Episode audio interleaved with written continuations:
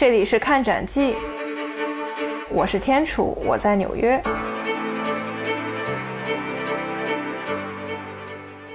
当然，这个就是一个大家一直在讨论的问题：互联网这种虚拟图像到底能不能替代？在这一百五十年过程中，这个无数的电影都都曾在大都会美术馆进行过取景。去年有一部商业片是安妮海瑟薇主演的，叫《瞒天过海之美人计》。对，然后它就是以那个 Met Gala 为背景，是对博博物馆大捷案。呃，电影中有八名这种小偷专家共谋，然后在这个 Met Gala 晚宴上偷走了一一条价值一亿五千五百万美元的卡地亚的钻石项链。这个就是他完全以这种星光熠熠的 Met Gala 为背景去拍摄的，所以这个电影也是十分有意思。我相信应该是真正去在大都会美术馆取的景。它的晚宴的地点就是在丹铎神庙门口。丹铎神庙那个整个那个大展厅，它是可以租的。就是如果你有你有钱的话，你在那个那个地儿办婚礼，然后办宴会，什么那种酒会都是可以的。这个其实也是美术馆这个额外创收的这么一个挣钱那个方式，对对。这个丹多神庙在那儿拍过的不止这么一一部电影，包括那个威尔史密斯的那个末日灾难片片，那个我是传奇，它里面有个镜头就是空无一人的呃纽约市，就威尔史密斯和他的狗坐坐在那个坐在那儿那个水池子那块儿，就是特让人感到特别孤寂。如果真的有世界末日那一天，人是会被带走的，动物是被带走的，植物会被带走，但是就是这个丹铎神庙所代表的这种文物。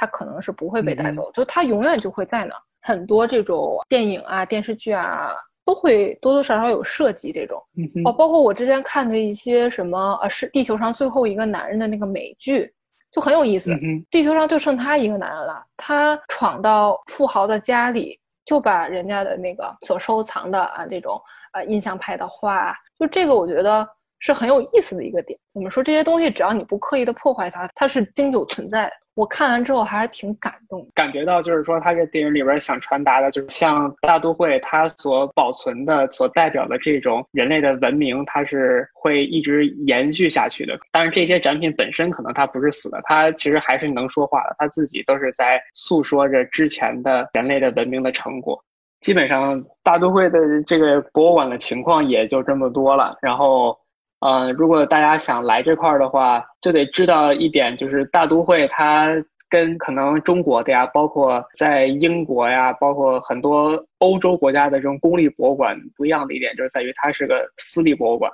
所以你为了就是这个博物馆得维持自己的生计，所以它得收门票的。然后现在的话，如果你是普通游客，在二零。一八年之前好像是，就是你可以任意的，就是你想交多少钱就交多少钱是可以的。它的建议价格是每张票是二十五美金，但是如果你给三美金，就是脸皮厚一点进去也没问题。但是后来大大都会就发现这个政策好像把自己给给玩脱了，就是他实在是这个门票这个钱收不回来了。然后你就想，每年大都会的参观者得在一七年的数据是大都会每年要接待六百多万游客。对它的维护成本特高，其实你来一个人，你要多担一份对对。所以这个，你说你就一每个人一两块钱，一两块钱，这个你说，一共如果每个人按两块钱钱算的话，你每年也就一千多万的收入，就太少了。二零一八年三月份之后，就说如果你是非纽约市居民的话，呃，以及你是如果你不是学生或者是学者的话，你需要支付二十五美金的全强制性的入场费。这个其实也是半个世纪以来。第一次进行改革，呃，就是大都会需要人们的帮助，需要这个每个人人投二十五美金的这么样一个收入。你买了，你花二十五美金买的这个入场票的话，不是说呃一进一出这个票一次性这个票就作废了。其实你是在三天之内，你可以去大都会的三个场馆，包括第五大道主馆那个，还有我们之前提到的那个布劳耶分馆和修道院分馆。对，而且大都会美术馆的公共补贴特别特别的少，所以它需要这个钱去维持它的收入。其实大都会有一些挺网红的展，对不对？就是它也通可以通过这些网红的展去挣点创收。对，你觉得有哪些比较网红的展？因为网红这个概念也是近两年才提出来的嘛，所以你觉得就是说近十几年或者几十年当中，大都会有什么比较网红的展览吗？可以挣钱的，对，就是这个网红展，它在这个博物馆界，包括包括展览圈里边有就有一个词儿叫 blockbuster，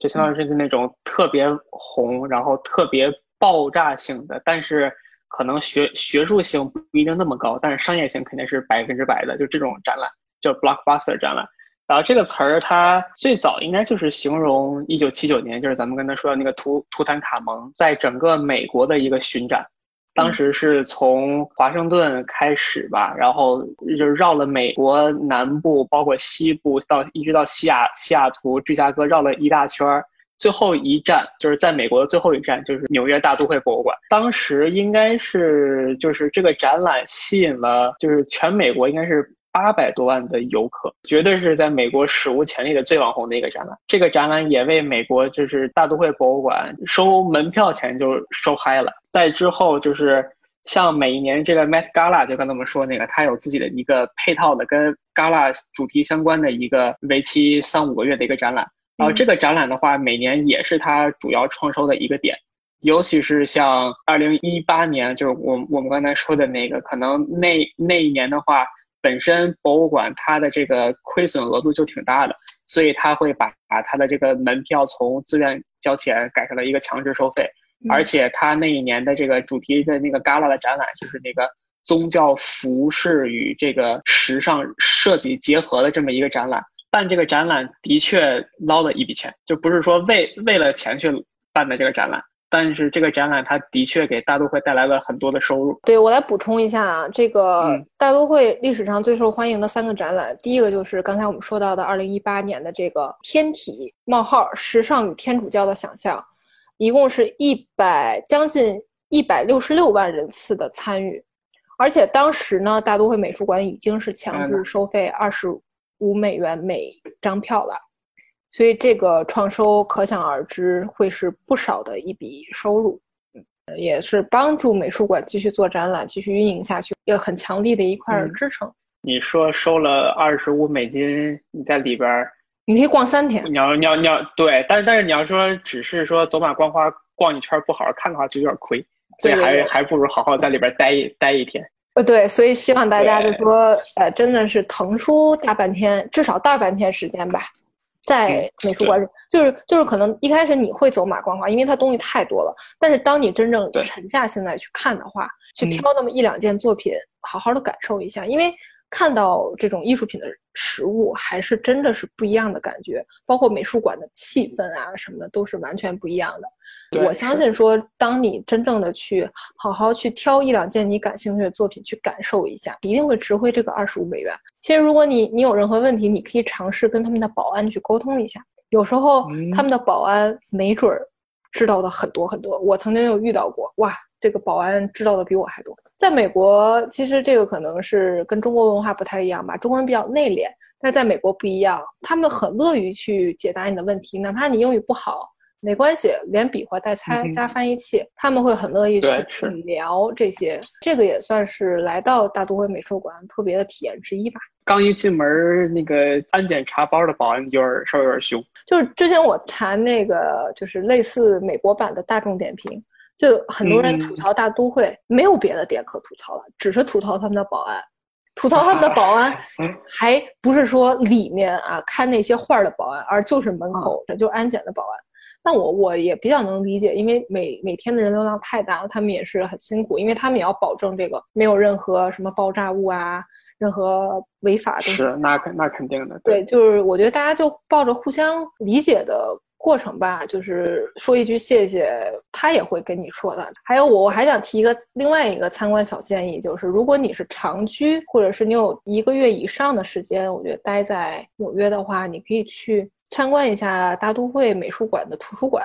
其实很近，就是在楼梯楼梯上去，不要上去，在楼梯左侧那里面有一个很小的一个小小窗口，是吧？对对，有一个很小的一个图书馆，但是那个图书馆真的是书很全，而且它是免费对公众开放的，只要你有合法身份，甭管你是护照也好，美国的 ID 也好，或者任何国际化证件都可以。然后那里真的是超过一百万册的藏书，而且是免费借阅。你除了不能拿出去之外，你可以真的一天的时间都泡在那里。你提前上网预定，当季到了那个，就是你提前预定嘛，它一般一天到两天或者三天就准备好，然后到了既定时间呢你就去，然后可以去翻阅。像我有时候就会去借阅一些图书啊，作为一些参考资料去阅读啊。当我离开学校之后，这些资源我没办法再去看学校的，因为我学校不在纽约，这个是个很好的途径，而且。这个也算是美术馆公共教育很重要的一个部分，希望大家也可以去参观一下，哪怕进去参观一下也是可以的。他那个门口那个工作人员特别特别好，他会给你讲解，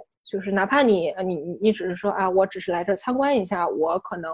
呃两三天我就会离开纽约这座这座城市，他也会很耐心的大概给你讲一下，就是说我们的图书馆里有什么，然后大概带你去看一下。啊，对，呃，在就是跟大家聊了一些美呃大都会美术馆比较有意思的小趣闻、小八卦，以及呃我们两位想跟大家介绍的一些小的这种浏览的指南吧。就是希望对大家有所帮助。然后呢，今天也十分感谢 Nick 可以来到我们艺海藏家的看展记节目，作为我们首期的嘉宾，然后为我们大家分享了这么多有关大都会馆藏呀以及展览的相关情况。嗯，也十分期待我们下一次可以再继续为大家带来其他美术馆的。很高兴能这一次来艺海藏家看展记聊一聊，呃，美国最知名的一个博物馆——大都会博物馆。希望以后还有机会能够跟天楚在一起，再畅游纽约其他的文化机构。对，太好了，谢谢 Nick。足不出户逛纽约，带你一起云看展。